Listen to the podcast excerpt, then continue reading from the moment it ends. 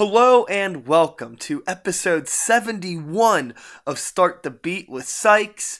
I am Sykes and this is my podcast.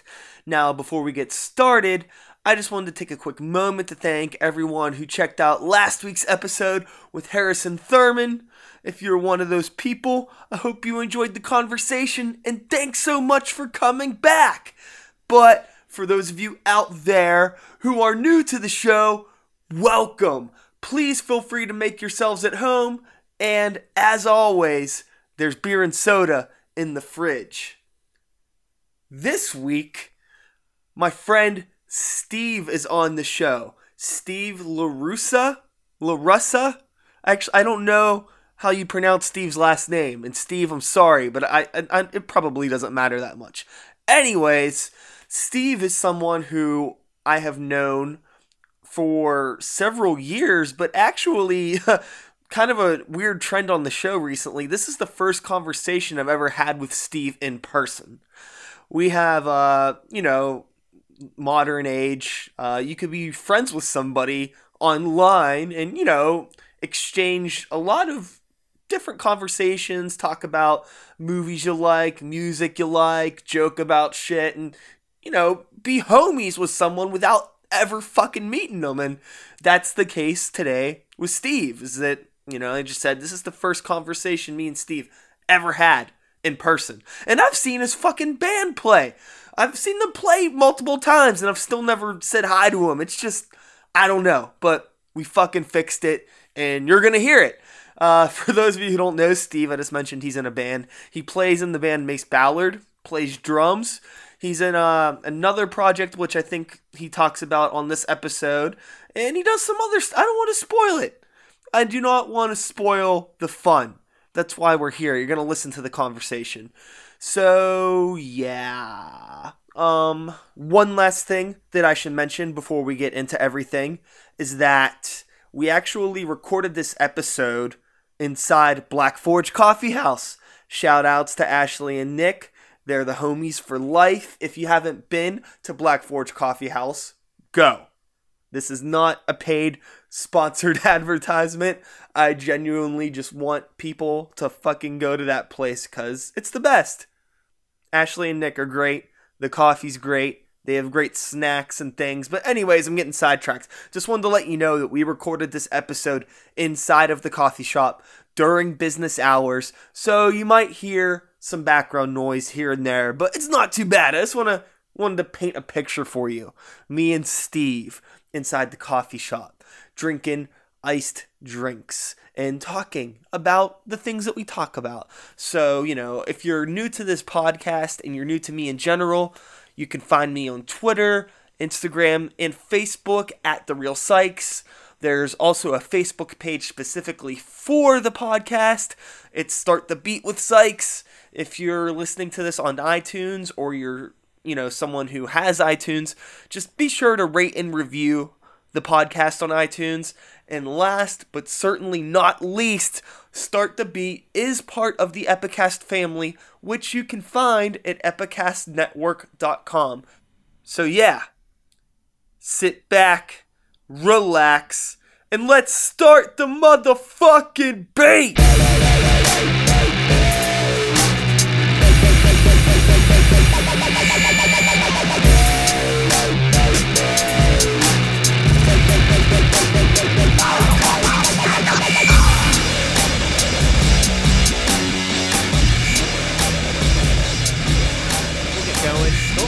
Good. I'll start the episode. Awesome. Kind of like just a casual conversation, Yeah. It's funny because I feel like I know you somehow just because we interact so much online, but I feel like this is like the first time I've talked to you in person. I think it might be. I know, and I've definitely seen your band play a couple times, but it's always just like, I should go say hi to that dude, and then like you're just like doing stuff, and then I get caught up doing stuff, and then it just doesn't fucking happen. Yeah, it's one of those things that, like you said, I feel like we've known each other for ever between bands and different mutual friends and mutual shit. So this is cool. I like this. Yeah. Well, I'm glad you could come and record this episode as I try to lean my arm onto a surface that isn't there. But yeah, so you're here because, you know, you do music stuff and all that sort of things. Let's see. I don't know. Where should we start this at? You know, where would you like to start? I don't know. Let's start. I wonder what the beginning would be. What would the beginning be? What was the first thing you ever did? That you could, in general, like not even as a musician. What was the first thing you ever did as a person? Probably took a piss or took a shit, which is probably the first thing I did as a musician. Also, is took a piss or took a shit. Play drums, right? I play drums. Okay. Do you play anything else? I've played guitar and I've played bass and I've played the trumpet the longest. Well, that's weird. Not a lot of people know. I played all through. Okay, I started in third grade and I played all through high school. Let's talk about trumpet. Was it like a school band thing? Yeah. So most people know me as playing drums or working for drummers. And the way I got into playing drums was I really wanted to play the drums. My dad is a bass player, so I always grew up with instruments in the house. Okay. But I didn't want to play the guitar. I didn't want to play the bass. I didn't want to play the piano. And we always had like Musician's Friend magazine in the house because my dad was always buying gear. Not always buying gear, but like, you know, you get them in the mail. And so I'd always look at them, especially when I was in the bathroom as like a 6 or 7 year old. And I'd see, you know, I flipped through the pages and like guitars looked really cool and there was always cool colors. And then you get to the drums and I was always like infatuated by them because there was the most parts and I knew that it was something you could hit. So that was appealing to me. Not knowing much about music other than the fact that you can, on a drum set, you hit things, and on a guitar, you don't. So that was kind of my reasoning. Like, I want to play the drums. And the rule in my house was I could play the drums, but I had to play in the school band. So when I was in third grade, you could audition for, like, the music program, mm-hmm. and it, like, cost a little bit extra to have, like, a lesson in the afternoon, like an hour lesson. And it took the place of, like, a class. And so I went in and I like tried out on the drum, but it was like just the snare drum. And I remember like picking up these giant sticks and they were cold and like the snare drum was not in tune. The music director didn't really know much about the drums other than how to like teach the charts and stuff. So I remember hitting the first hit on the snare drum and I didn't like the sound of it. And that was it. I was kind of like, nah, I don't know if I want to do the drums anymore. Just one hit. So I tried all these different instruments. And like I tried like saxophones and I tried clarinets and like tried like xylophones and none of that stuff. It was all just, it just was lame. So I picked up a trumpet and I actually got a sound out of it and I was able to like kind of figure it out just by screwing around on it and blowing and pressing the keys. And so that was the one I was like, I think I'm going to try the trumpet. So like, I remember the day I got home and I was in third grade. So I must've been like 7 or 8. And I remember just like, my mom was like, oh no. A trumpet, like the louder than a drum set. And I remember just like marching up and down the neighborhood, just blowing just noise out of the trumpet, not knowing I had the trumpet for less than an hour, maybe if that. So I did trumpet lessons all through grade school. And, when I was in, I think I want to say 6th or 7th grade, I was excelling at the trumpet and my parents decided if you want to try something else, you can. If you want to try guitar, if you want to try another brass school instrument, you can do that. And I kind of came back to like, no, I think I want to play the drums again, not really like knowing music or knowing how to play the drums, never seeing a drummer play them before. I kind of was just like were you listening to any music at this point? Like, so you said your dad was in a band. What kind of stuff was your dad playing? My dad was he was never really in a band that like toured out. He just played the bass and we had like a church folk group that was kind of rocking. And he played in that. And then also he would always play at home. He's a big Beatles fan, but he also is a big like Zeppelin and Black Sabbath and Pink Floyd fan. So like music was always around me when I was a kid growing up. Like, and I remember hearing songs and there was always something playing in the car, whether it was like shitty B94 radio rock or if it was like the Phantom of the Opera soundtrack. So it was like, there, but you weren't. It was always there, but I never really knew what it was. And I think the first time that I recognized a song for being a song was being like 8, 9 years old watching WWF wrestling and like knowing the G-Generation X theme and like knowing the Stone Cold theme and knowing that those songs had guitar, had bass, had drums, had words and like knowing those words. And I think Weird. Honestly, those were like the songs that got me into like music.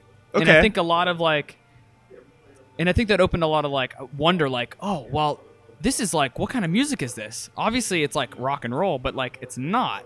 Yeah. And, you know, and then also like other wrestlers, like hearing the Undertaker theme and like, what is this? Like kind of gothy organ. I remember being terrified of it. So were you like super into wrestling? So I was, yeah, I was super into wrestling, but that was kind of like those entrance themes in like the early 90s were kind of like the songs that I remember latching onto and like recognizing as being songs. Hearing, you know, obviously hearing songs and hearing music when you're 5, 6, knowing Christmas music, knowing nursery rhymes, that kind of shit. But like actually being like recognizing a song and knowing like that's a song and there's instruments and there's, that's a band playing that. Yeah. Were like those old 90s wrestling themes. And I remember getting, those were like the first CDs I had were those like entrance volume records where it was like the Hulk, or not the Hulk, like Hulk Hogan and The Rock and yeah, Stone Cold. And so like, so backtracking, like my dad played the bass. We had a piano in my house, but everyone kind of just screwed around on it. And then being like 8, 9 years old, playing the trumpet, and then loving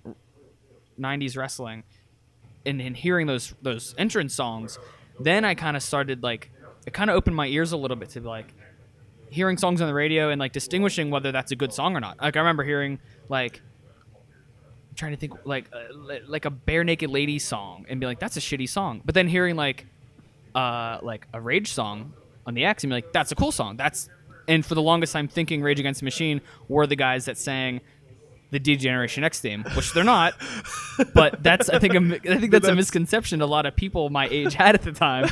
And that was cool because that kind of opened up, like that was wrestling and that was Rage Against the Machine. And then like from there, we thought other bands sang and did other wrestling songs. And yeah. It didn't, of course.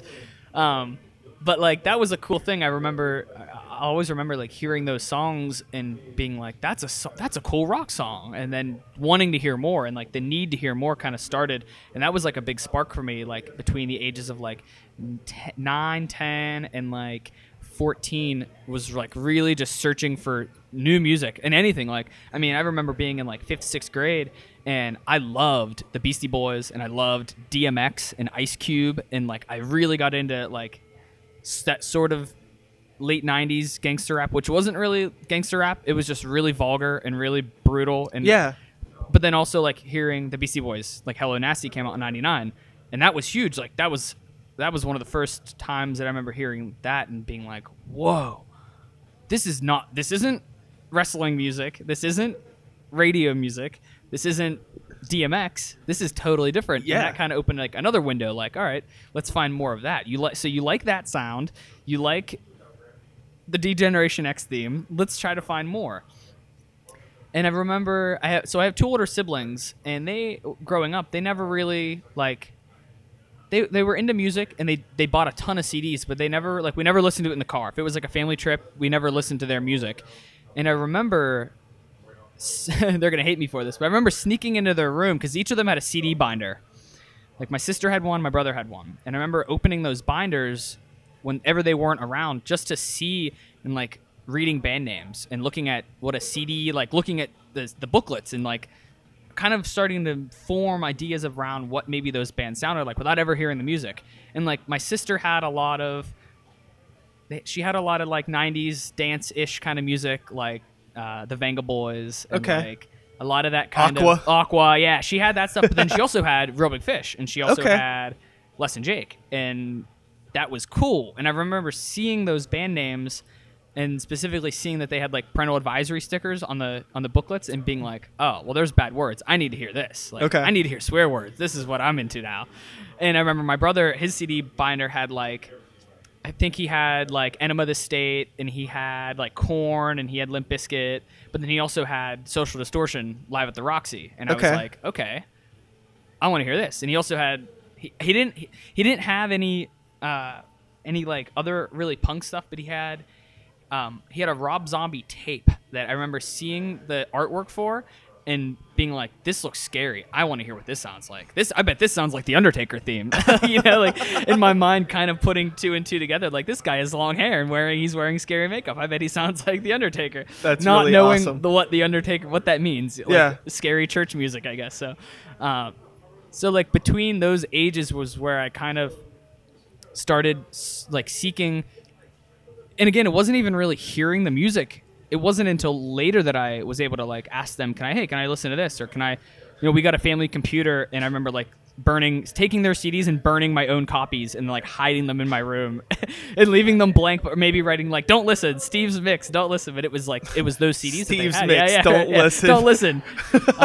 And I remember that. So that was like a cool thing that I wasn't like, it wasn't like someone ever, a lot of people that are into punk music or into music in general always have that story where someone like handed them a record. It was like, listen to this. I never really had that. For me, it was like doing that on my own and doing the hard research, doing the research and doing the spy work, and definitely sneaking around and trying to hear different things. And so I remember burning those CDs and listening to them. I remember I got a CD player for Christmas one year and headphones, and I did that, never left my body. Like I had a Sony Walkman CD player and a pair of crappy headphones, and I went to the grocery store with my mom, headphones on. Went to the wherever, had them on, and I skateboarded and I BMX biked a lot when I was a kid, and like I don't know how many pairs of headphones and CD players I went through, because I'd constantly falling off the stuff and breaking them. And I always had like a backpack with CDs, and no one else my age ever, like in my group of friends when I was in like 6th, 7th, 8th grade, had that. They heard music because I was playing it. Okay. And kind of getting back into like the whole like punk rock thing, I remember, hearing Blink-182, hearing Green Day. I'm like, this is cool. Like, this is a cool thing. This is like another new sound for me. Like punk rock. Okay. Yeah. And then I remember the older kids in the neighborhood who skateboarded one day asked me what I was listening to, and I told them I was listening to Dookie, and they were like, oh, you need to listen to this. And they were like, they let me listen to NoFX, and I was like, whoa, this is another window opening up for like a 14-year-old. And I remember asking them like, I need to hear more bands like this, and they told me like a list. It was like, NoFX, Lagwagon, the Dropkick Murphys, the Misfits, No Use for a Name, Pennywise, Bad Religion, Anti-Flag, and I remember being like in 8th grade going on field trips and like being on the bus and letting all the kids, turning the volume up as loud as my headphones allowed, and us just like listening to Dropkick Murphys and listening to Rancid and being totally blown away by that. And I remember like begging my parents, like, please buy me out, please buy me, and Out Come the Wolves, please buy me. Yeah. Like, I remember like my mom showing up to a baseball game when I was like in 6th or 7th grade and handing me that CD, and I was like, that's all I wanted to do was listen to Out Come the Wolves, because that was such a new sound for me. Hearing Tim Armstrong, hearing Lars Frederiksen, hearing just like raw punk rock, but also that reggae mix, and like it was such a raw recording, and so like there's not like one moment in time where someone was like, listen to this song, but there was definitely moments where like after the spy work was done where I kind of knew what I wanted to hear, and I definitely like sought after finding that, whether it was like begging my mom to buy me a CD from Best Buy for $15, or like saving allowance money and going to like a Sam Goody and like I knew that if I had like $15 or $16 I could get 2 CDs, and like there was definitely a period in like 7th and 8th grade where if I had $20 over the course of like 2 months, I would go and I'd buy like 4 CDs. And I remember buying like Rufio and Alkaline Trio, and then trying to buy things that I knew maybe were different, like buying the Get Up Kids and Bad Religion, and like two ends of the punk rock spectrum, but like kind of shaping like what I wanted to listen to, and definitely like what I've listened to for the last 15 years now. But I've always like given music a chance. Like, so the older skateboard kids were like, listen to this. And I was like, all right, cool. Fell in love with it. But then like older kids were like kind of graffiti kids in my neighborhood in like Highland Park were like, no, you need to listen to like Wu-Tang Clan. And like, I was like, all right, let me listen to this. Give this a shot. Loved it. Of course. So like there was definitely no period where I only listened to one kind of music. And it's always been like that. Like through grade school, through high school, through college, like, everyone tries to group themselves into one genre of music, and like that's their clique, that's their scene, and I've always been like, nah, I don't really want to be a part of that, because I like Celine Dion and I like Slayer and sure I like Pantera and I also like Blink-182. So it's one of those things where I've never really found what it is about different types of music, but like I always have been one of those guys that, like, I just keep my ear open for new things. Well, sure. You know, life is always changing, and every day there's a different mood, a different feeling. You're going to want to listen to something different. Yeah, you know, there's some days where I could put on an album that I love, and I'm just not feeling it. Absolutely. I'm like, I do not want to listen to an Out Come the Wolves today. Yeah, absolutely. But then, like, there's some days where I put it on, and I'm like, fuck, hell yeah, this absolutely. Is all I want to listen to. The longer that you go without listening to those foundational, like, records, the better they get every time you hear them. Like, there was definitely a period in my life where I listened to, like, nothing but the Misfits, nothing but, like, old AFI, kind of like horror, punk rock kind of stuff. And then I was like, nah, I don't really want to listen to this stuff anymore. And I definitely went, like, 2 years maybe without listening to it at all. Yeah, you know. And listening to other stuff. And that was, like, that was especially in high school.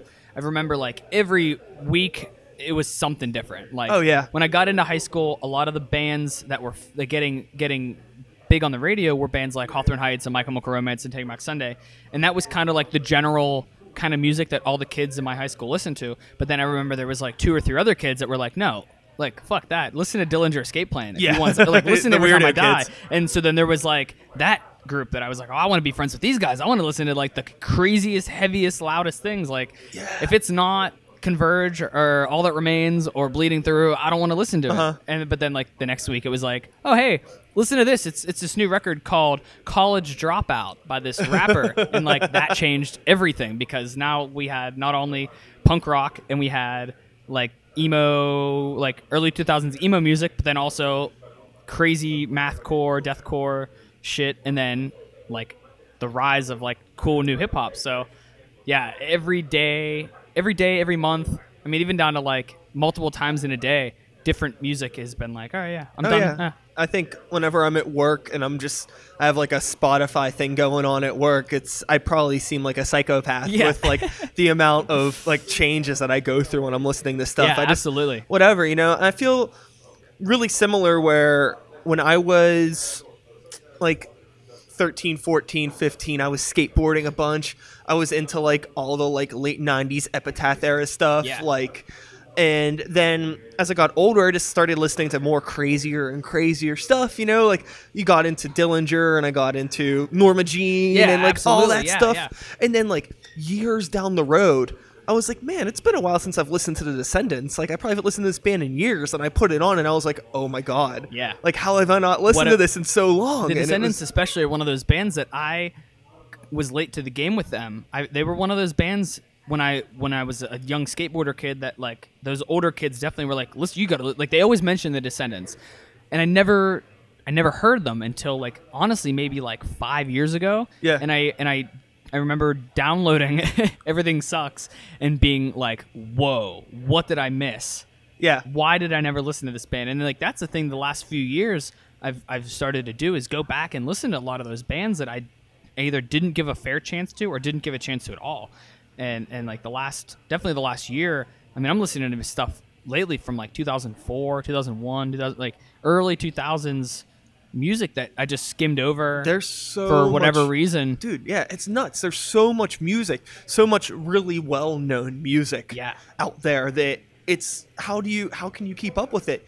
And the other end of the spectrum is it makes it really hard being somebody who creates music, who's contributing to that pile. Absolutely, it's like when you think about the big picture, it's somewhat discouraging. Yeah. At times. One of my favorite like early 2000s bands that not many people know about is Vendetta Red, and they're like I recognize that awesome, name, but yeah, kind of artsy, screamo, like ish kind of rock band. They weren't really like Hawthorne Heights. They weren't really Census Fail or Underoath. They weren't Underoath by any means, like any of those bands. They were kind of their own sound. They were kind of like a screamy Alkaline Trio. The songs were really grim, and the songs had really crazy, violent lyrics. But the music was like a Queen-ish kind of sounding, like pop punk rock. Anyway, they're a band, like they have a record called Sisters of the Red Death. That's like a concept record. Came out in like 2004. No one I know has heard it. I know that people heard it because they were on Warped Tour and things. But like, I hear that record and I'm like, shit, I want to write a record like this. But thinking in terms of 2016, I don't know if a record like that would work. I don't know if... Maybe it was ahead of its time. Who knows? And absolutely. And they're a band that I don't think is playing... I don't think they've played in 10 years, other than maybe like a show here and there. Yeah, yeah. It's... I wonder, like, did not enough people hear this sound? Or was it too ahead of its time? Or was it not ahead of its time, and it just was the sound that didn't work, you know? But they're a great band. Everyone should check them out. I mean, as you know from playing in bands, there's a lot... Most of the time, the sound is like the least important factor into whether or not a band is successful or not. There's so many other fucking politics when it comes to all of that shit. Yeah, it kills me. It kills me being in a band, but also having a job that lets me see and be around so many other kinds of bands, because so many bands work hard but don't work, and so many bands don't work hard at all, and they work for people. And I've never wanted to be in a band that doesn't work hard. Every band I've ever played in is a band that like thrives and strives on like beating themselves up to make the best product, and whether people recognize that or not. And that's the thing, like, especially in the years we live in now, where music is such an easy thing to create and such an accessible thing to do. Yeah. I mean, I don't know anyone that hasn't written a song or recorded a song or been a part of a band. And that's awesome. Like, being a kid, I mean, I had to literally like beg my friends to buy a guitar. Like being a young kid who played the drums, and all I wanted to do was be on the Warped Tour when I was 13 and 14. Like, that's all I wanted to do was play Warped Tour. And like, I remember in 8th grade convincing like a few of my friends, like, you should buy a guitar and you should buy a bass guitar. Okay. And so my younger brother was instigator. My younger brother was playing the saxophone in the school band, because that was his role. Like, my, you know, with me, he played the saxophone so he could learn how to play the guitar. He played the saxophone. I remember we learned Blitzkrieg Bop, and we played it like 3 times at the talent show in a row. And we all took turns singing. But like, yeah, that was in the like the late 90s, early 2000s, and that was a thing that you had to do back then to get people to want to like play music that weren't around. That nowadays, you go on Craigslist, you go on Facebook, you post, "Hey, I want to start a band," and in 5 minutes, you're going to have a million people commenting. Oh, yeah. Yeah. It's such an easy, awesome thing to do. But, you know, like working hard at that Ramones cover in 8th grade, I mean, that was like the hardest thing I remember ever doing in my life. Going and writing a song nowadays, or going and starting a band, it's so easy. It makes you kind of forget about like those basement days when you're a kid and you're like learning your instruments and you're trying to be awesome at them, but you suck so bad. And you have this dream of doing something huge, which nowadays when you're in your late teens or 20s, playing the Warped Tour isn't a hard thing to do. You just have to be in a band that sounds okay and is willing to tour. So yeah, it's just funny that it's just such a funny thing how when you're attached to music at such a young age, you gravitate toward doing something, and the older you get, the easier it gets. But at the same time, the older you get, the harder it gets, because you find that sometimes when things are too easy to do, they're not as fulfilling. You don't get the same kind of gratification out of it. Yeah, I mean, I think that you got obviously really involved in this world of music that you love. You've become more involved in it than a lot of people get to become involved in, you know, like touring, playing in bands, meeting bands that you looked up to for a long time. Yeah. I mean, and I it's hard not to fanboy out. I never ask to take pictures with musicians or bands that I meet. I'd rather like shake their hand and ask them how their day is going, because I've learned that's a thing that not many people in bands get to do. You know, you meet Joey Cape backstage at Riot Fest, and the last thing he wants to do is talk about punk rock.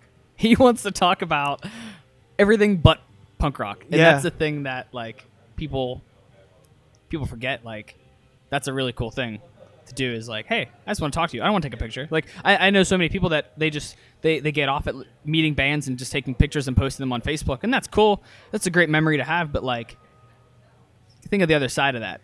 Well, you know. Yeah, and I think the other thing that's weird with the world right now is people seem to have this fascination with wanting everybody to know what they're doing at the expense of like really like living in the moment that they're sharing with the world. You know, it's like people like watching a concert through a cell phone screen rather than just watching the fucking band. Absolutely. It's like, what are you going to do with this video? When are you ever really going to watch this? Like, oh, like check this out. I saw this band. Here's a shitty sounding, crappy, shaky video of it. Yeah. With a million filters on it. Yeah. It's such a crazy thing that I mean, I'm guilty of it. I go to shows. I definitely take pictures. Even when I'm not supposed to, you know, I think that and taking pictures of bands. I don't think that it's like, there's like a limit to it. I think that it's just some people are continuously documenting every little thing that they do. And it's weird to me. Yeah, it's definitely weird. But that's just the generation that we're in. It's like if you, I don't know, like we're both, I might be a couple years older than you, but we'll say like late 20s ish. And, I mean, when I was in high school, I didn't have a cell phone. Like, we had to do that hard research to find bands. There wasn't, like, suggested Spotify artists or related YouTube videos that made it, like, easy to find bands. It was, like, it was a lot harder to find things. And, like, as a result, more value was attached to it, like, more personal value. And now it's just so, like... Somebody can recommend me an album. I could pull it up on my phone, be like, oh, yeah, I'll check that out eventually. In seconds. Yeah. Yeah, I mean, you can write off a band in minutes just with how simple technology is nowadays, just by typing in their name on your phone, pressing enter, pressing play, and if you like what you hear, you listen to it. If you don't like what you turn it off. And I remember being like, one of my favorite things when I was younger was like getting compilation records because, yeah, it had 10 songs you knew, but then it had 20 songs you didn't know. And like getting those, especially the Warped Tour compilations, those were awesome because, you know, as Warped Tour got older in like the mid 2000s, obviously it stopped being a punk rock tour, but it started opening up to a different... What do you mean? I mean, it's still a punk rock tour. No, it stopped being a punk rock tour, not at the core of it, not at its ethics, but at the just with the bands that were playing. But I remember getting like in 2004 or 2005, like whatever year Thursday and Underoath played, I was pretty stoked that those two bands were playing, but I was also really stoked that Bad Religion and NoFX were playing, because again, I was not interested in one type of music. I was down to like see everything I could. I was down to go see Bedouin Soundclash play like a bunch of chill reggae songs when half my band was going to see, like, I don't know, Hello Goodbye. Like, what is that, you know? But so, like, getting those compilations was cool because you could hear so many different kinds of music and so many different kinds of bands, where you didn't necessarily get that with, like, the Punkoramas. You didn't really get that with, like, the earlier compilation, like, Warped Tour compilations, because it was always the same kind of punk rock band. So, like, definitely, like you said, that was kind of like the Spotify suggested playlist, but like that was like you waited all year to get that compilation just to see what was kind of new and what was kind of out there and going on. And I think like being younger, you also had more time to actually engage with the stuff as well. Whereas now I feel most of the people I know that listen to music, when do they really sit down to actually just engage with listening to music? It's like, oh, well, I'm listening to music in the car. And like, that's great, and it's but a lot it's distracting. Of, especially with the younger people nowadays, and I say younger people like being almost 26, I'm a young person by all means, but the 15 to 20-year-old crowd, that 5-year span, where they're not really interested, at least it doesn't seem so necessarily in albums anymore, where it's a lot of singles. Mm-hmm. People, and that's one of the bad things. Not bad things, but that's one of the difficulties with like modern technology in the music scene, is things like Spotify, things like iTunes, you lose cohesion of a record. Like I remember when bands were making like albums, and of course our fathers and our mothers say, oh, I remember when like Led Zeppelin 2, that's an album, like Paranoid Black Sabbath, that's an album, there's every song makes sense and the artwork and everything goes together. But like also in the 2000s and in the 90s, bands like Coheed and Cambria, bands like Thrice, bands, you know, those kind of bands were making concept records. They had a beginning, they had a middle, they had an end, they had a theme, all the songs, a flow, you know, it felt like one cohesive piece rather than a collection of songs. And I think like that kind of art form is slowly, it's not dying, it's not going away, but it's slowly kind of being lost in the shuffle of like, let's just release a single, let's release a song, let's release a short EP, which is great. Bands I've played in and bands I currently playing in are doing that because it's a quick way to get people to hear a couple things. The idea, I think that it's a lot of that as a result more of the business side of it rather than how people want to engage with it. You know, it's people right now. It's like if you want to keep anybody's attention, you got to put out more things faster. So it's like, is it better to spend a year writing a 10-song album or releasing one song every month? Absolutely. You see, my problem is that I come from the same era that you come from, where it's like I want to hear albums. Yeah. So I want to make albums. The idea of me just releasing random songs here and there, or like, it's worthless. Yeah, I still get super stoked on getting a record and like opening it up, whether it's a CD or an album, and like looking at the artwork, studying the artwork, studying the song titles, studying the liner notes, the lyrics, all of that stuff, seeing where it was mixed, seeing where it was mastered, seeing what instruments were used, like seeing who the additional musicians or vocalists were. Like that's the kind of thing that you don't get with singles, and it makes you really remember how awesome music is. But then it, like, you know, you have to battle with yourself now. Well, it's like, well, if the people that are going to be engaging with your music don't care about that shit, then why spend the time? Yeah, especially if you're in a band that makes one style of music. I've always liked so many different kinds of music, and I've never really ever wanted to play one specific kind of music. I guess every band and every kind of music I've ever played comes from a punk rock root or background, but I've always thought it was really cool to write songs that are all kind of different and put out an album that has a cool fast punk song, has a slower, more melodic song, has something with gang vocals, has something with like a cool screamy bridge, has something with a breakdown, you know, has something that has like a cool rock and roll like guitar solo. That's always something that I've always thought was cool, and that's kind of that, again, like you said, it comes kind of from the idea of like, if what you're doing doesn't work for someone because of the way you sound, give them some options, and you might find something in there. Like there's definitely bands out there that I don't necessarily like all of their songs, but they have like one or two songs that are really fucking cool. Like especially a lot of the newer bands, like a lot of the bands like Imagine Dragons kind of bands, and like those kind of like kind of electronic rock, but they're not really electronic because they're playing instruments, but they're radio ready, polished.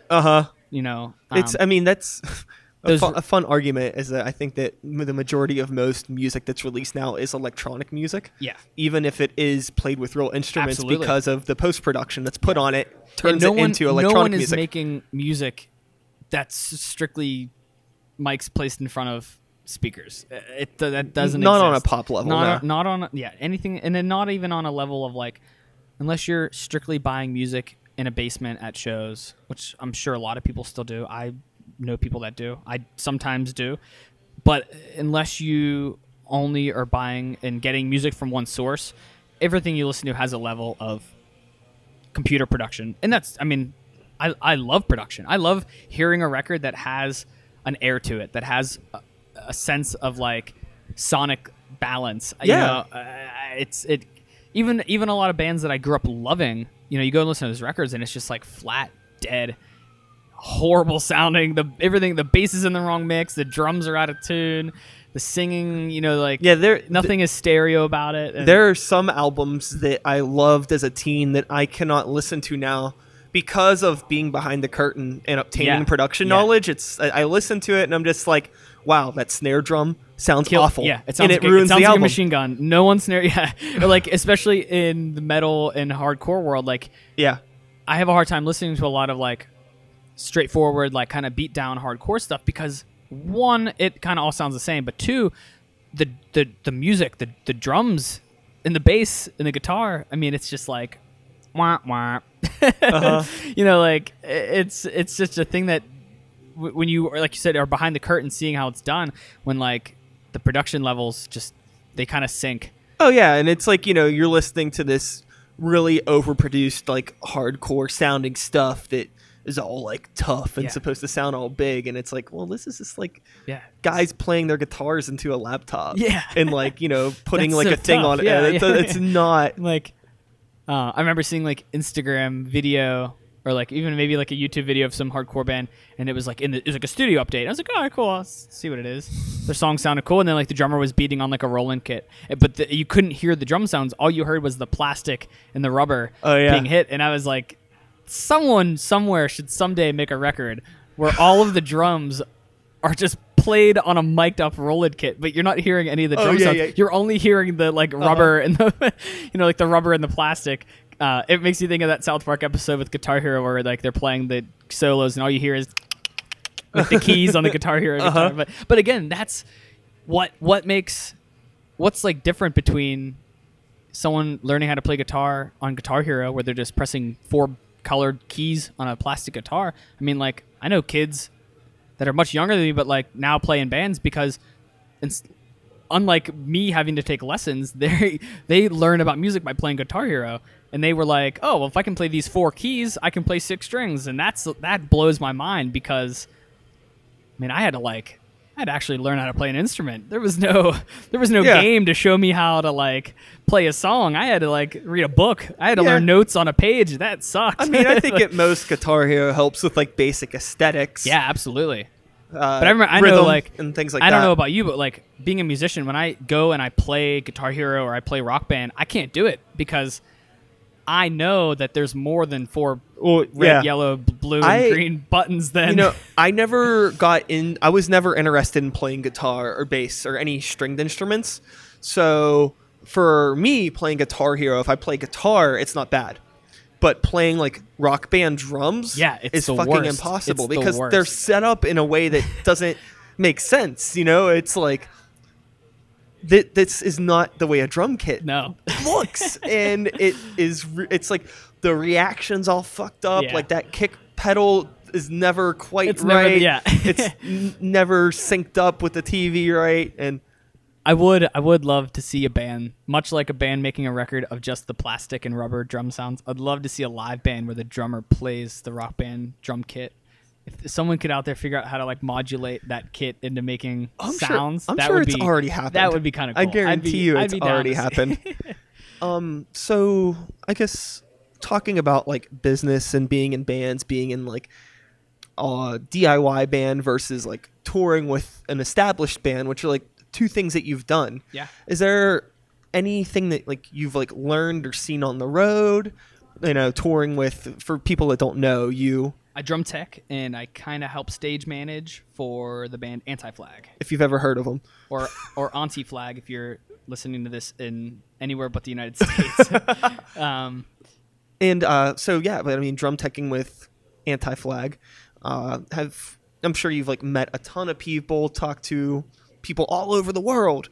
Have you been able to like learn anything from those experiences and apply it to like your own bands in a beneficial way back home? Yeah, I think the last, so I've been working for Anti-Flag now for, it'll be about 4 years. And I think what got me the job, and I could be wrong, but I think what got me the job was members of the band recognizing not just my skill set as being a drummer and being someone who's played in a band, but also someone who's kind of open to learning. And I think that since day one, every gig is a learning experience. You learn something about how, not just how a show works on stage, but also how it works behind the scenes. And I think that that's something, I mean, that is talent, and that is not talent, but that's knowledge and information that unless you're doing it, working at a venue or working in a band or working for a band, it's knowledge and information that is sometimes kind of hard to come by. And I think a lot of bands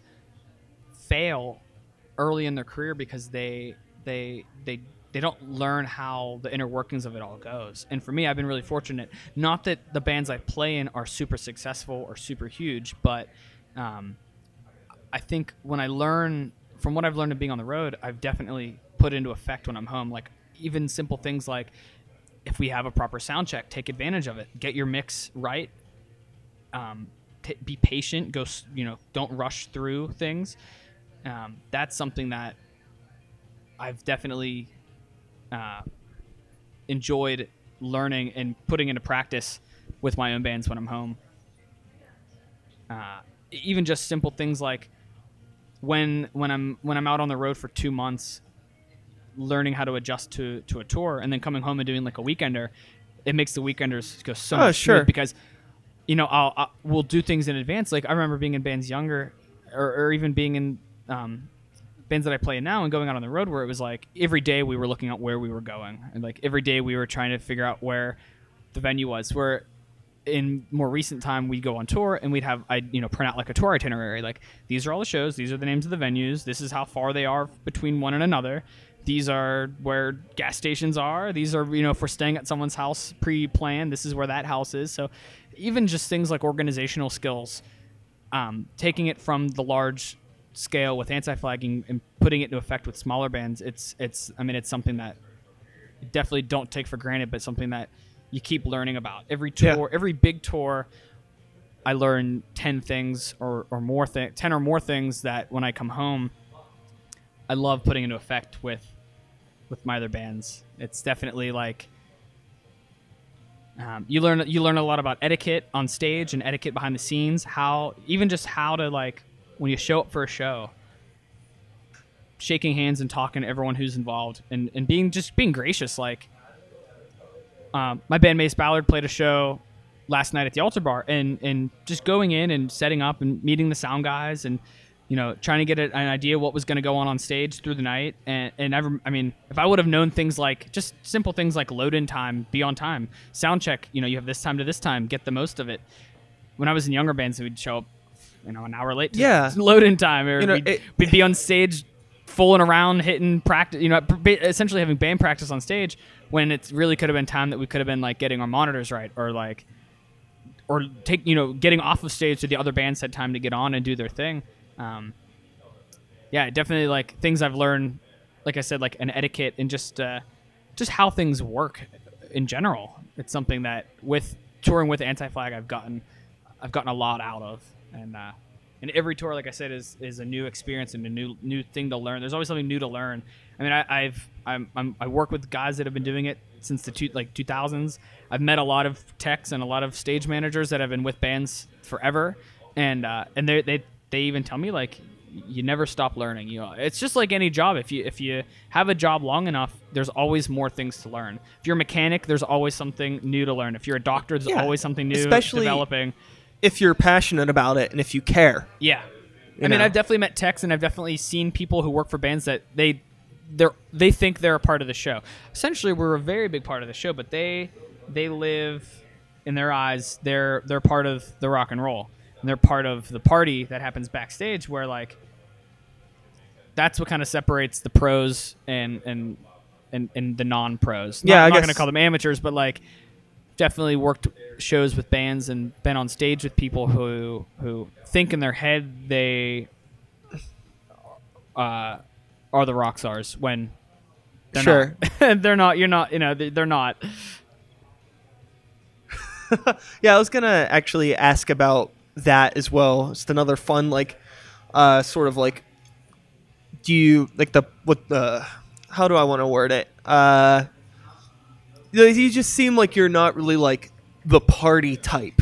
You seem like you know how to have a good time, but you seem like you just have, like, a good head on your shoulders, and I don't know if I'm accurate in that assumption or I would what the deal is. I would be lying if I said I didn't like to party. For anyone who knows me, I am essentially the life of the party, but I know, like, there's a right time and I know the time and place for it. And working, I'm forever thankful for working with the band Anti-Flag, because they don't party. They have a great time, but they're the most professional, respectful people, I think, probably in punk rock and honestly maybe even in music.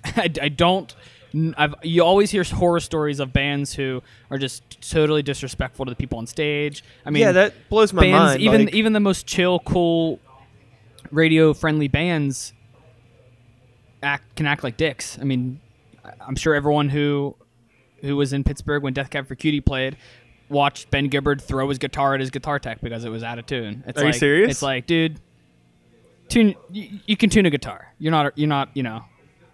Who are you? I'm sure people are listening. It's like, yeah, it's Ben Gibbard, though. But, like, at the same time, that kind of behavior can wait till you're off stage. It goes back to the etiquette. Yeah. Like, do you really want to present yourself as that type of person exactly to the world?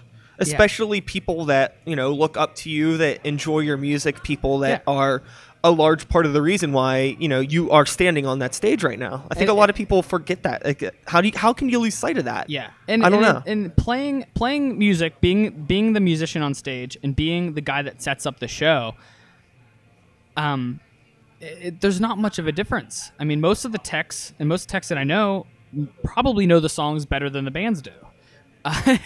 Well, you know, or at least know how their performance works, you know? Yeah, well, yeah, they're seeing it from the outside every night. And so, like, again, going back to, like, with Anti-Flag, I'm super thankful that those guys are as professionally as they are. And, of course, they've been doing it for so long that they kind of should be the example for other bands on how to do things, you know? Like, they practice what they preach on and off stage. They're awesome guys. They're super respectful, but like they're not rock stars. They don't do anything that I would be like nothing that I would be like, you're a dick, or like you think you're hot shit. Like they have no problem doing what they do.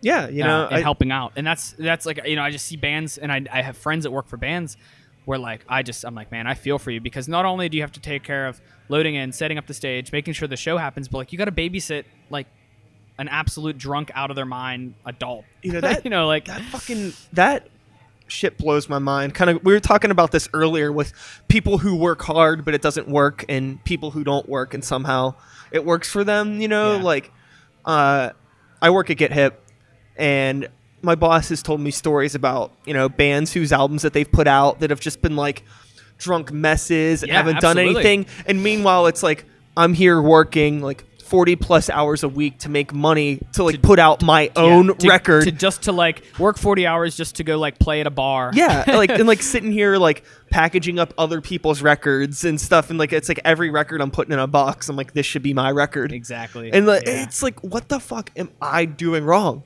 Like, it's like, I just cannot figure this out. You know, it's like, I know the music that I make isn't the best music in the world, but no music is. Yeah. So it's not that. That doesn't matter. It's just like, why isn't somebody being like, hey, like, you're doing a good job at what you're doing. How about you just chill for a second? We'll help you put this album out. Yeah. It happens. It's definitely like hard work, at least for a lot of the hard work that I've put in, it's definitely gotten recognized. You know, I've gotten compliments from other bands, from members of other bands. Yeah. Like, hey man, you really pull your weight. That's really awesome. And like, that's kind of stuff that's been like more gratifying to me. I'm not going to say I'd rather have someone recognize my hard work than like wanting to put music out. Cause ultimately if you play in a band, you work for a band, your goal is to be successful with your music.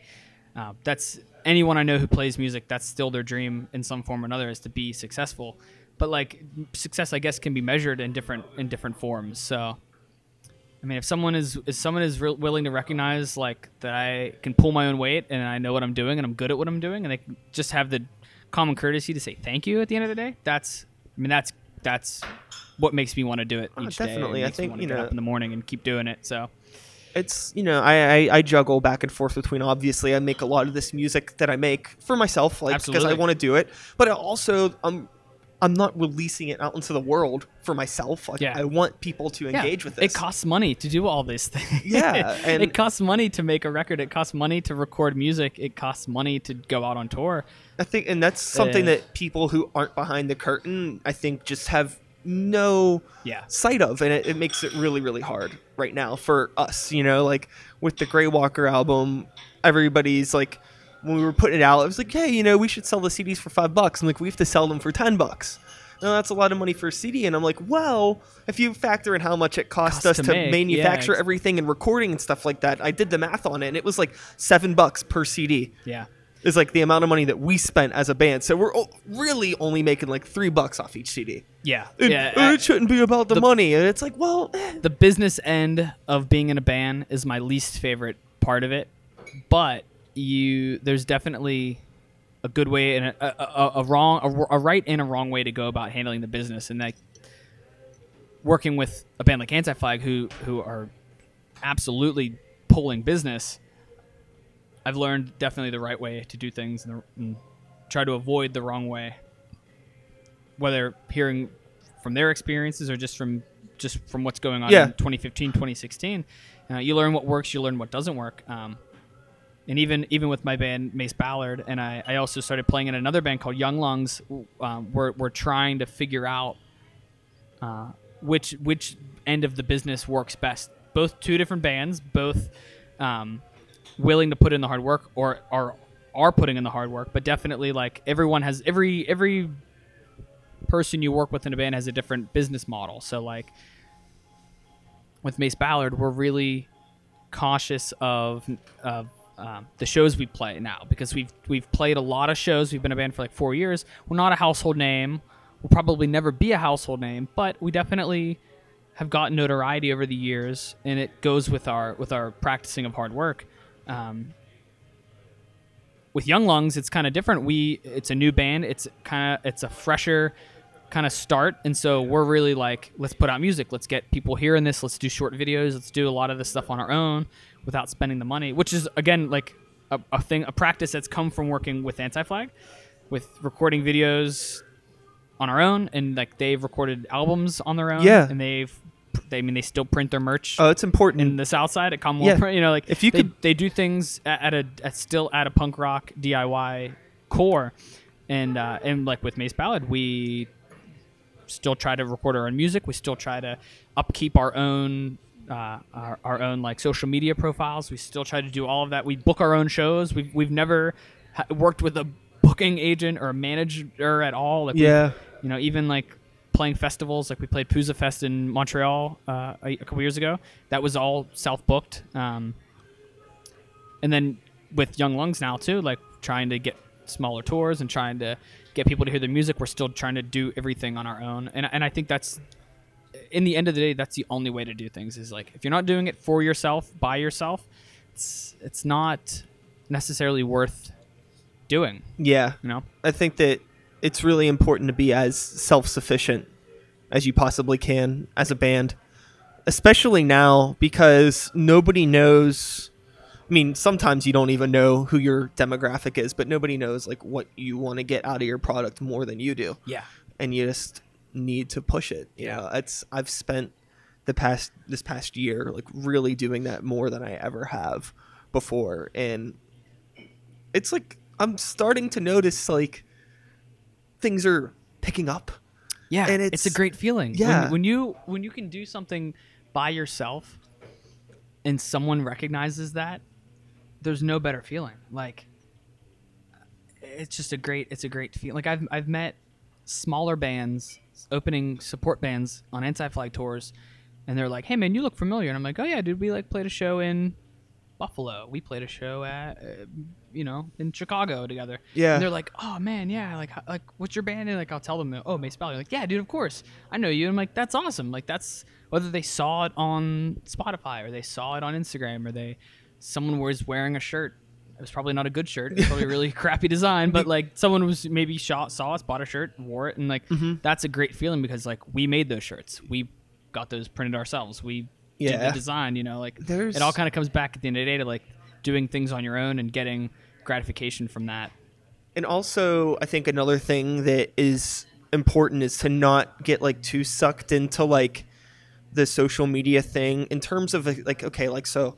You know, just because you post something on Facebook and it gets like 10 little likes doesn't mean that only 10 people saw it. Absolutely. A lot of people are seeing the stuff that you do put out there, and just because they don't interact with it doesn't mean that they're not absorbing it. But it's really easy to forget that and get caught up in thinking like, oh, nobody's seeing my Facebook posts and I better pay money so people can see what I'm doing. Whereas like I'll be at a show and like people, like I was at fucking dinner one night and somebody was like, excuse me, are you Sykes? I was like, yeah, like who are you? Like this is so weird. And it was like somebody that had bought my album off me like online. And it was That's just awesome. Like super cool. And it's just like there's a lot of people are noticing what you're doing. It's just like you just don't see it. Yeah. I wish there was a way to like gauge that and be able to keep control of it. But also that's kind of what's cool about it, is that it's just running wild. You're putting things out there and people are taking it. That's like kind of going back to like how social media and technology is such a double-edged sword. Like being in Mace Ballard, being a small four-piece band from Pittsburgh, Pennsylvania, with only a handful of releases, and we only play, you know, we play as many shows as we can a year, but it's usually only ends up being a handful. Yeah. Getting an email from like some kid in Brazil who's like, "Hey, I heard your music on Pandora. I just wanted to say hi." It's like, that's cool. Like, mm-hmm. I have never been to Brazil. Yeah. And that's really cool that you heard it and you took the time just to be like, just to say hey or thanks or, whatever. And like, we've gotten that a couple times, over the past few years, where it's like fans from like Brazil, fans from like South America, fans from like Italy that are like, "Come play in Rome." And we're like, "We'd love to. It costs us probably $30,000 to get there." Like, So like that's the one really cool thing about social media. But then, like you said, people get upset when you book a show and you get five out of 500 people say they're attending, and you get stressed out about who's going to be at the show. And then you get there and there's 10 people there instead of 5, which is like, all right, there's still only 10 people here, and you end up not having a great show or a great experience because you're so stressed about who's there. Like, rather than worrying about how many people are in the crowd and how many people aren't at your show, like, worry about giving those 10 people the best show you can, I think another thing too is a lot of people just don't. That's probably my biggest issue with bands nowadays, is people don't push for their shows. It's like everybody is always like, well, like, it's nobody says this, but everybody's thinking like, well, that other band that's playing has fans, so they'll bring people, and like, we'll sit this one out. Like, yeah, and absolutely. It always fucking happens, and it's not that hard to tell people to come to a show. It's like fuck the Facebook event invite. Yeah, like text people, go out, talk to people when you're out with your friends. Say like, "Hey, I'm playing a show. You should come." Yeah, most of the time, if I'm out with somebody and somebody's like, "Hey, I'm playing a show next week," if I don't have anything going on, I'll probably go because they invited me. And I say, absolutely, okay, sure. Like, why not? And especially like the older you get, like being in your mid to late 20s, and I guess it doesn't have. There's no age limit, but like going out to a show now as like an adult means different things than when you're a kid. Like when I was a kid going to shows, especially going to local shows, I was going like strictly to see the band. I didn't care who was there. I didn't care if I took a bus myself into Oakland and went to the show, or told my mom, "Hey, I'm going to Mr. Small's tonight. I need to be there at 7:00. Yep. Wait, I'll be done at 11. Pick me up. I know it's school tomorrow." Like now being an adult, like you go to a show and there's people from the community or from other communities where you're just like, it's like a great meeting place just to hang out. And even like if you're just hanging out and having a few beers downstairs and you can hear the band, or if you're there just to like say what's up. And it's just a different, it means different things when you get older. And it's really important that if you want to be involved in your scene, to be involved in your scene. Yeah. Like just playing in a band really isn't enough. No, honestly, it's not. And that's a lot of people just aren't interested in doing that. And it's like, well, then why are you in this? Why are you doing this? Yeah. If you don't want to go out and meet people and support other bands and go to shows that you're not playing, like, why? I know a lot of bands, and I was guilty of this for a few years, of like not really knowing where you belong in a scene. Like being in a band like Mace Ballard, for those that maybe never heard us or don't know who we are.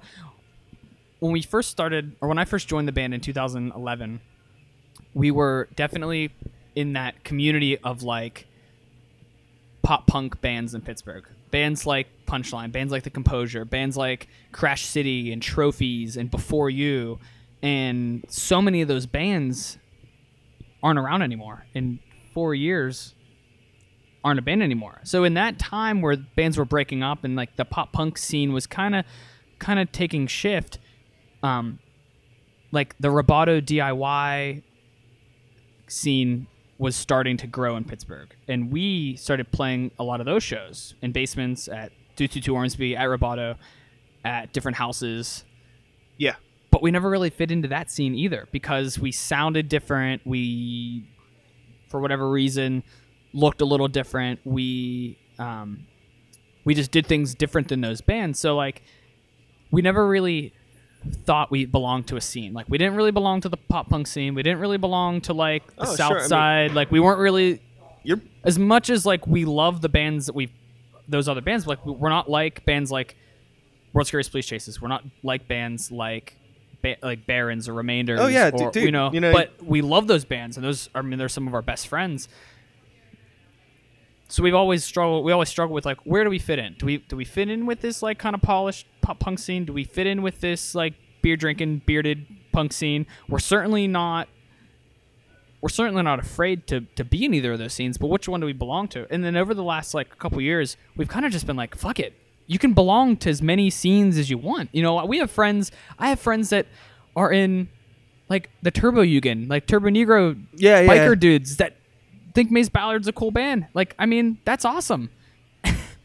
There's no written rule that says you can't be friends with different people and they can't be a fan of your band and you can't support other scenes. I'm like, I mean, I'll go to a basement show. I'll spend $30 and go to Stage A or Ultra Bar. Like, you know, to me, like that's the community. It gets secularized a lot, not secularized. It gets separated a lot and segregated. Like people think, oh, well I play a band that like kind of sounds like Newfound Glory. I can't ever play a show with a band that sounds like Dillinger 4. It's like, no, you can. That's just somebody that doesn't love music. Yeah, and exactly. That's where it is. Because I mean, you're preaching to the choir as far as not fitting into a scene. Yeah. Like because with Sykes, it's just like I don't fucking fit anywhere at all. There is nobody. There's nobody else doing anything close to what I'm doing, and I'm not saying that in like a arrogant way. It's just it's like the truth. There just isn't. It's the truth. So it was like, well, either I just don't play shows or I just play whatever I want. And that's what I've been doing for a long time. Yeah. That was kind of the deciding point for like Mace Ballard was like, we're playing a lot of these basement shows. We're playing a lot of these ticketed, really well promoted, nice venue shows. And when you get like gratification from both of those scenes, that's when we were like, there's nothing to worry about. People are going to like your music or they're not going to like your music. Yeah. It doesn't matter if they have a back patch on. It doesn't matter if they have, wingtip shoes on. It doesn't matter if they're wearing a fucking shirt and tie. It doesn't, like half of our fans are friends of ours that aren't involved in music at all, but they support us because they're our friends and because like we're making cool music. And sure, that's the best part of it. I've seen your band play and you're fun to watch and that's, you're entertaining. People go to shows to be entertained, to see good live music. And it's like, well, if you're just a good live band and you're not dicks, people will like it. Even if you because like the kind of stuff that you guys do isn't really something that I typically listen to, but I enjoy watching you play because it's like, this is a group of talented musicians doing what they do well. And this deserves, 20 minutes of attention. Yeah. So many bands over the last, 5 years that have came and went, that were super talented. I just think it didn't work for them because they either had an identity crisis or the people in the band didn't get along. I think that's a big factor. They joined to make music, but they weren't into what they were doing, and that's such a shame because so many of those bands came and went, and they were awesome bands, and they were pretty promising.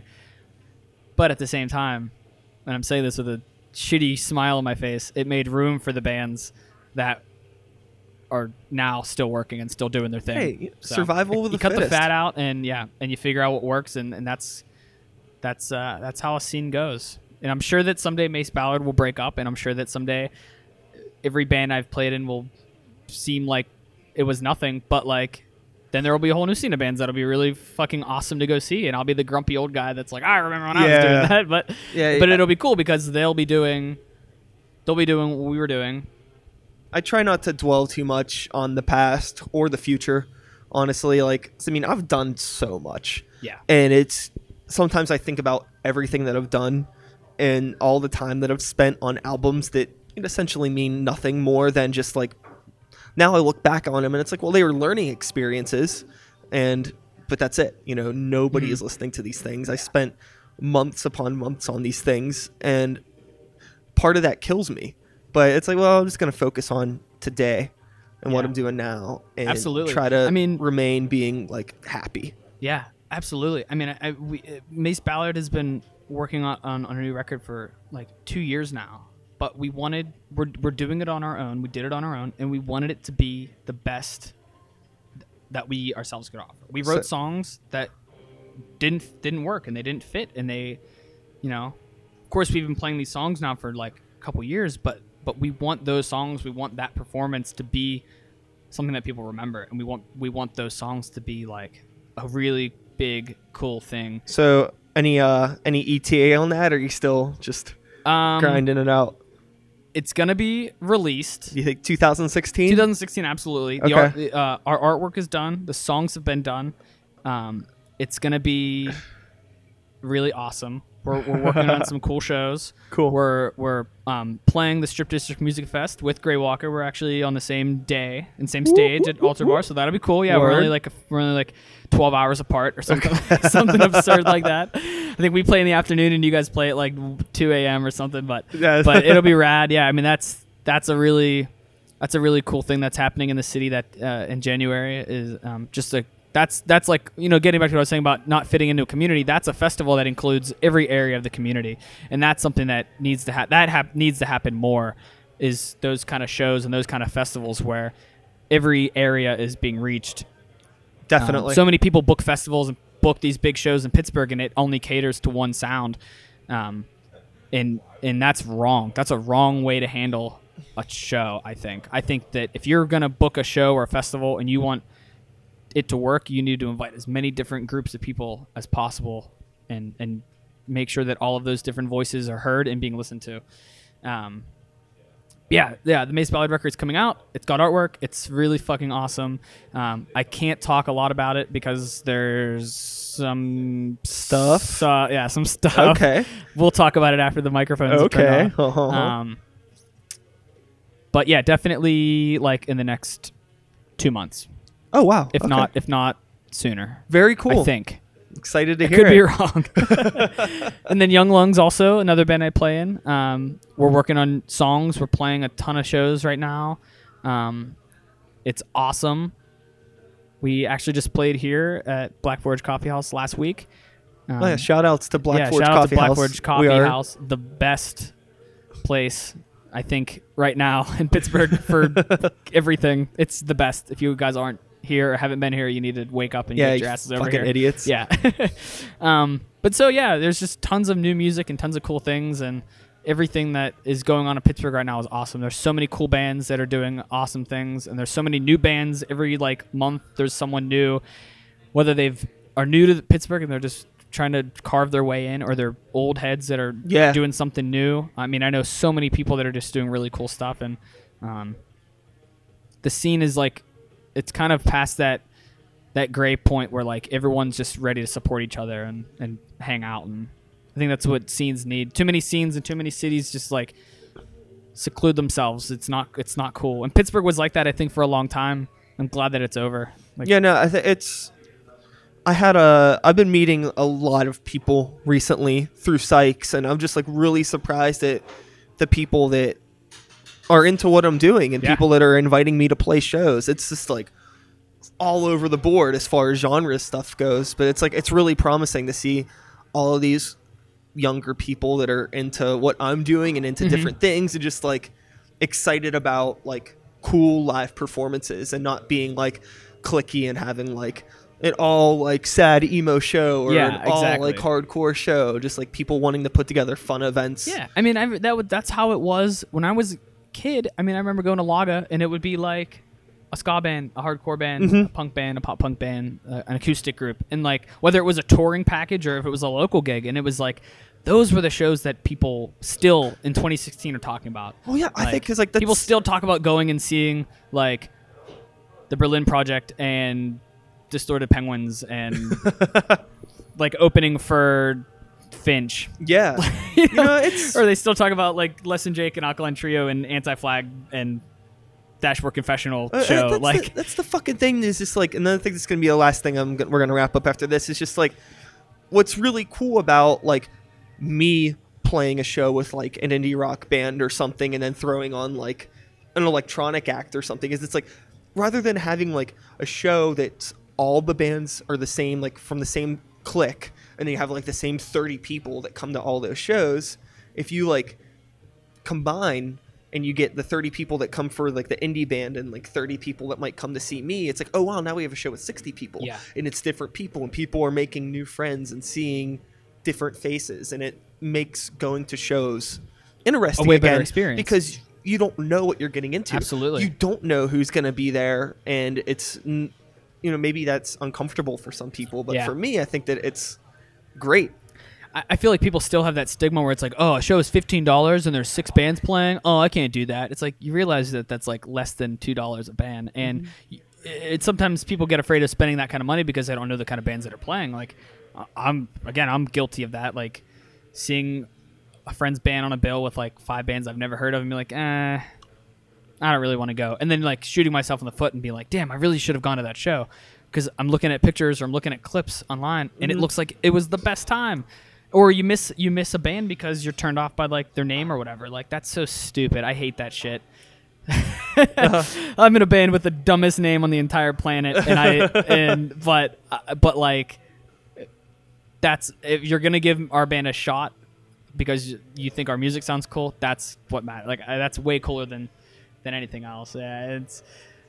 I think for like a good period in like between like 2005 to like 2015, a lot of shows in Pittsburgh, especially local shows, were just like so saturated. It was always the same bands. It was always the same style of music at a show.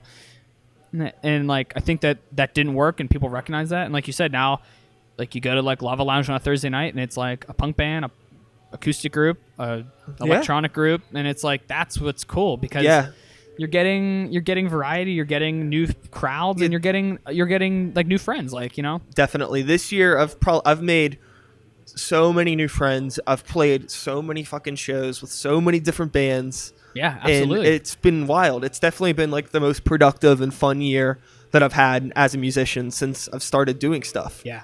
So I think too, like, the last few years, being in like, with the way that the scene in Pittsburgh, and I'm not like any specific scene, but like just the overall music scene in Pittsburgh, it's gotten so much more like stress-free, you know? Like, there were definitely periods where things happened where like people were on alert with just different communities and different venues and different people that were involved. But like, now that kind of stuff's disappearing, I think people are just really like out to play, like, the bands are just out to play really awesome shows and like reach as many new ears as possible. And the showgoers just want to have fun. Like, lighten up. Yeah. Wake up. It's 2015. We're here 2016. To we're here to have fun. Yeah. Like, it's just, isn't, it's, I, it, to anybody that's in a band or anybody that goes to a show that has like a shitty attitude all the time, stop it. It's like, why? And like, if you don't want to be here, why are you here? Yeah. And I think that's what's kind of going on. Like you said, like, if you don't want to be here, don't be here. A lot of the older bands that have like a kind of a shitty attitude are just not the right attitude. They're kind of starting to like realize, well, maybe we need to like call it quits. Maybe our time is done. And like, good. Yeah. I mean, it sucks when your favorite band from when your kid breaks up, but like, there's so many cool new bands in the Pittsburgh area that are like really kicking ass and making really awesome music. And like, we need to definitely like start making room for those bands, because they're going to be the bands that start to make the biggest noise and the most noise. And they're the ones in the next couple of years are going to be like the ones that are wanting to have fun and wanting to like do things on their own. You know, I know specifically there's a band from Pittsburgh called A Lovely Crisis, and those kids fucking rule. They are the coolest kids. They're the best band, and they're young. They're fresh. Like they're really hardworking kids. And the more that people start to like recognize that, like, we need to make room for those kids. Like, these kids are the future. Like, the youth is our future, and they're not much younger than I am. But like, you know, they're bands that are going to start getting recognized, and like, we gotta, like, you know, if you're unhappy playing in a band because you can't draw 5 or 10 people, get on. You know, don't be afraid to get on a show with a band that might be able to draw like 20. If you get 5 bands that can each draw 10 people, that's 50 people. That's better than playing in front of no one. So. I don't know, man. I mean, I still like playing in front of no one, because if you mess up, no one's there to judge you. And I mess up all the time. All right. Well, hey, thanks for coming here. Yeah, man. To Black Forge Coffee House for this little talk. Let's do part 2 sometime. I feel like there's a lot more non-music related things to talk about. Yeah, we could have probably done a whole podcast on like horror movies and metal bands. Yeah, we should do that sometime. We could have talked more about wrestling too. Yeah. Next time. All right. Cool. Well, hey, thanks for doing it. And we're going to stop this right now. And that is all, folks. Thanks so much for listening. Hope you enjoyed the conversation. Steve, good dude. Like that guy. Glad we finally got to sit down and talk over some coffee. I would do it again anytime. So, yeah, fuck. It looks like this is the last episode of 2015, doesn't it? Fuck. It's been quite a year. But, you know, we'll be back again next week with another episode, I think. I was thinking about taking January off again. I did that last year, just like a reset button to, you know, stock up. I recorded a bunch of episodes and then came back swinging in February. I was thinking about doing it. I actually don't have any episodes recorded right now. Might not be the worst idea. I'm not sure. I might schedule something this week and then just do it, stick with it. We took a lot of breaks this year for things. Releasing an album, had to take a break, had my fucking shit stolen, had to take a break, moved into a new house, had to take a break, so yeah, I didn't get out as many episodes this year as I wish I would have, but it's not that bad. I think in the first year, I got about 40 episodes out, and this year, I got about 30, so 10 short, not too bad. I'm still doing it, doing what I can. I'm blabbing. Anyways, maybe I'll be back next week. I'm not sure yet.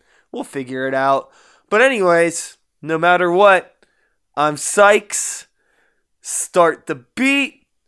2015. It's the last time I get to say that. Woo! Woo! Thanks for listening.